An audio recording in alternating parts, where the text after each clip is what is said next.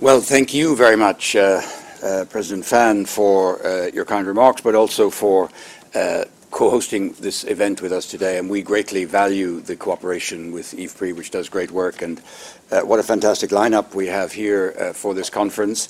Uh, and I'm particularly delighted uh, from the EU side that Director General uh, Jerzy Plewa, uh, for Director General for Agriculture, is here to be present. There's nobody better placed to explain to you the future direction of European agriculture because we are, as has already been said, moving into a period of reflection, as we do every, every few years, on the next phase of the evolution of European agriculture away from market distortion and from subsidy-driven to more market-oriented solutions solutions for dealing with the very real issues of the rural community, livelihood, sustainable food, uh, and, and, and the kind of quality uh, food products which our, which our consumers accept.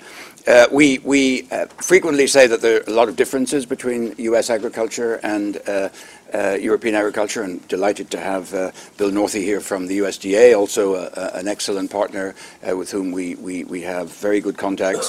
Uh, more can be perhaps said about this. We, we, have produced from the European delegation, just one, a word from your sponsor for a moment, uh, an excellent little brochure which just gives uh, a, a, sort of snapshot comparison, similarities and differences between agriculture on both sides of the Atlantic, and I think it really is a, a very useful point of reference. So we hope that you're going to have an excellent discussion today. Uh,